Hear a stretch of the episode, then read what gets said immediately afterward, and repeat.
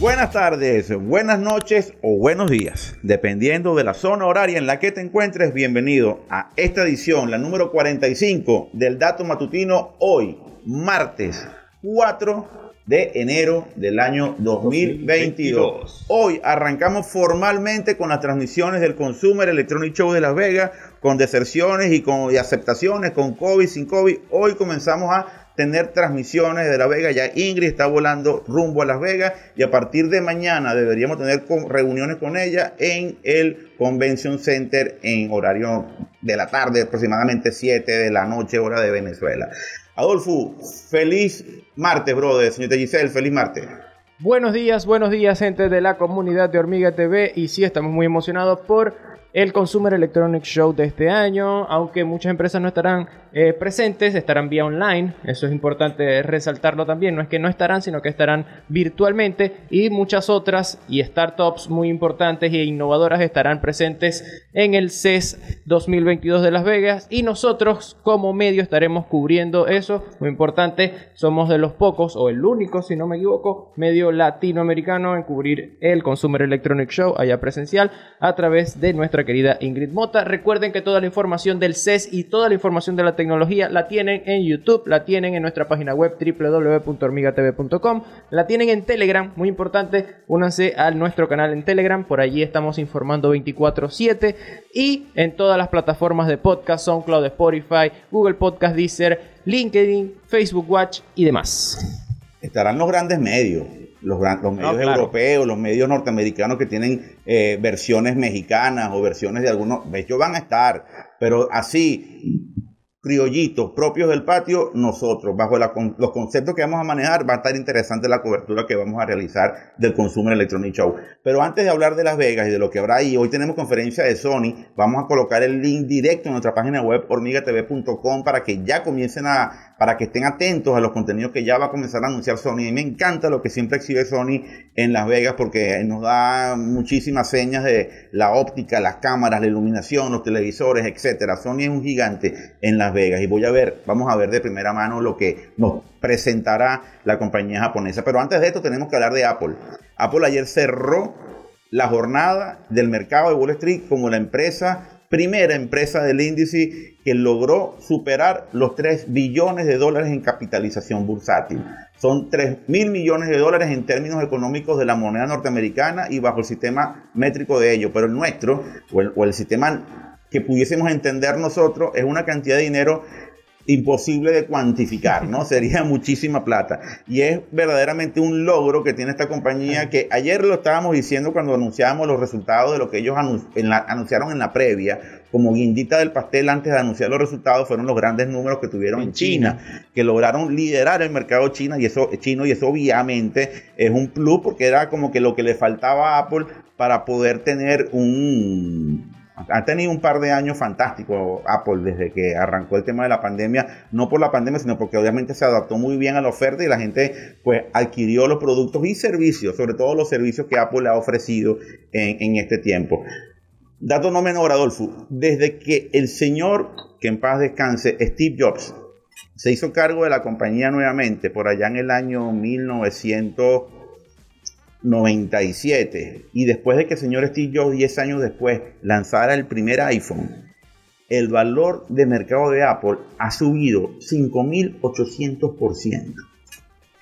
5.800%. Es ridículo los números de Apple. ¿No? no, ridículos somos los números de nosotros. Esos sí son ridículos. Y desde, que, y desde que el señor, desde que el señor Tim Cook asumió las riendas de la compañía, los ingresos de, la de, Apple se han incrementado de forma cuantiosa y uno de los puntos a favor o uno de los puntos de valor que yo le doy a Tim Cook es que ha sabido llevar la transición de Apple y ha llevado muy bien el trabajo del ecosistema, el trabajo de los servicios.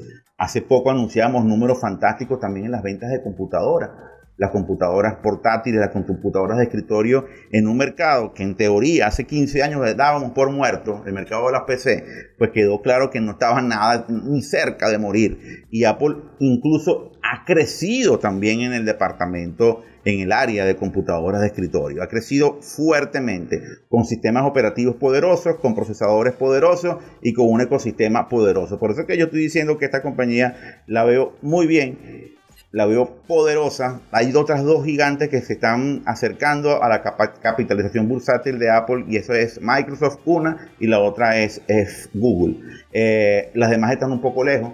Eh, creen muchos analistas que Apple podrá, podrá a la vuelta de como una necesidad y yo también lo veo como una posibilidad real es a, agilizar el paso en la creación de sus carros eléctricos y sus vehículos autónomos. Y te digo por qué, porque sería algo que creo yo que sería un paso natural, porque tiene el ecosistema, porque sería muy fácil para ellos tener un desarrollo de software ambientado en vehículos que pudiesen disponer de un carro Apple por diseño no nos vamos a preocupar porque sabemos que van a tener diseño fantástico, conceptos fantásticos.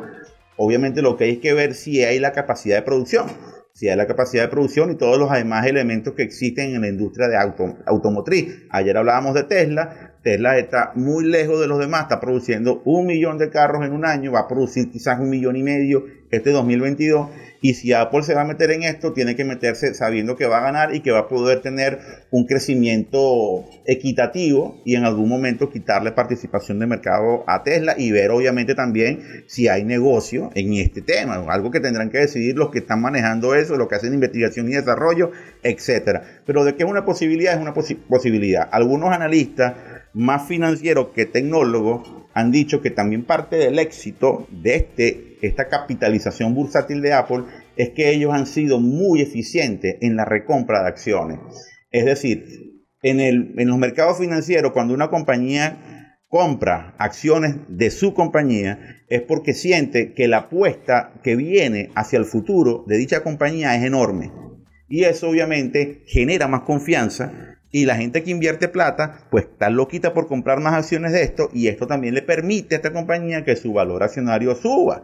Y eso es un término, esto digamos que muy básica interpretación, me disculpan los analistas eh, financieros, pero básicamente es algo así. Y es por eso que también eso ha contribuido con esta capitalización bursátil brutal que ha tenido Apple. Otra noticia importante en el dato matutino y es quizás no tan directamente tenga alguna implicación para América Latina, pero sí para los desarrollos de la quinta generación móvil, de la 5G. Ayer ATT y Verizon acordaron prorrogar por 15 días más los despliegues 5G en los Estados Unidos. ¿Se recuerdan? el tema de la aviación. Sí, se recuerdan que hace unos días, bueno, hace unos meses también, sindicatos y aerolíneas habían dicho que no era prudente arrancar con el 5G porque generaba problemas con el altímetro de los aviones, entonces eso podía generar eh, este, retrasos en los vuelos. Nunca dijeron que podían poner en riesgo la vida de las personas, nunca dijeron que iba a estrellarse un avión, eso también es bueno decirlo, pero sí, sí dijeron que iba a generar muchos problemas de comunicación y al presentarse problemas de comunicación usted abre una caja de Pandora. Y eso obviamente es lo que la, la, digamos, el organismo competente en los Estados Unidos, pues avaló y ya las compañías que habían pagado, no es un dato menor, habían pagado, Verizon y AT&T pagaron 80 mil millones de dólares por la subasta de espectro, eh, ahora tienen que retrasar 15 días más el despliegue de estas redes 5G. Al final es bueno, al final creo que los consensos son generales y esto, y esto va a traer más confianza al usuario y al, y al consumidor. Bueno, esa, esa prórroga había que anunciarla porque es importante. Ojalá que cuando esto ocurra por estos lados en América Latina, pues se logren acuerdos de ese tipo y ya se hayan resuelto esos problemas o se haya probado ya para que cuando aquí lo, podamos utilizar no, no ocurra ningún inconveniente de ningún tipo, ¿no? Noticia final de dato matutino. Recuerdan que nosotros dijimos la semana el año, el año pasado, dijimos que hasta hoy, hasta el día 4 de enero, estaba operativo el sistema operativo, valga la redundancia, BlackBerry 10OS. Hoy muere BlackBerry 10OS.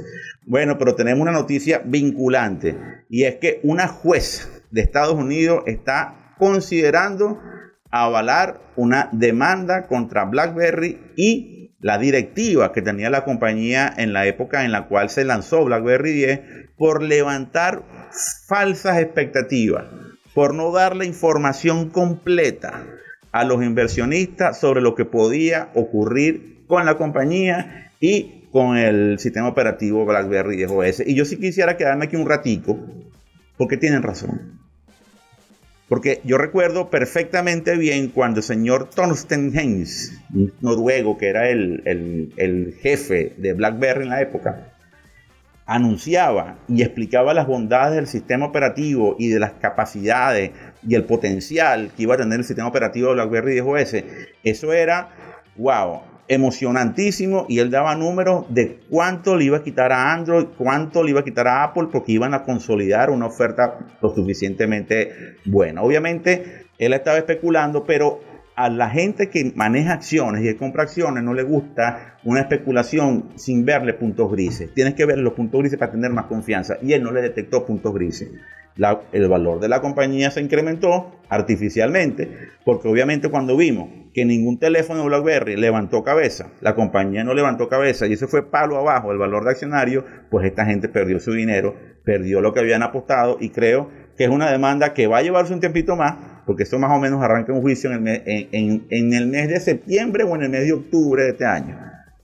Pero por allí pueden haber noticias, ya para esa época ya ni, hablaremos de BlackBerry, pero eso es algo que puede ocurrir y puede ocurrir una demanda por haber levantado falsas expectativas a un mercado de inversionistas que apostó y que creyó que la directiva, esa directiva pésima que tuvo, que tuvo BlackBerry en esa época, eh, apostó a lo que dijo esa directiva y eso, bueno, tiene que pagar, tiene que pagar las consecuencias de eso, de eso que se cometió en aquel momento. Así que con eso cerramos el dato matutino de hoy, señor Petana, ya esperando su sección, su programa, espero que pronto lo podamos tener por aquí. Y ya, a partir de hoy, pendientes, muy pendientes de toda la información que vamos a estar publicando en la página web, publicando en nuestro canal de YouTube sobre lo que ocurra a partir de ya en el Consumer Electronic Show de Las Vegas. Hasta mañana. No se olviden de algo muy importante. ¿De qué cosa, señor Pestana? ¿De qué cosa, Giselle llega? De que la información es poder y nosotros acá en Hormiga TV, ¿qué queremos? Queremos que tú tengas el poder. Así mismo es.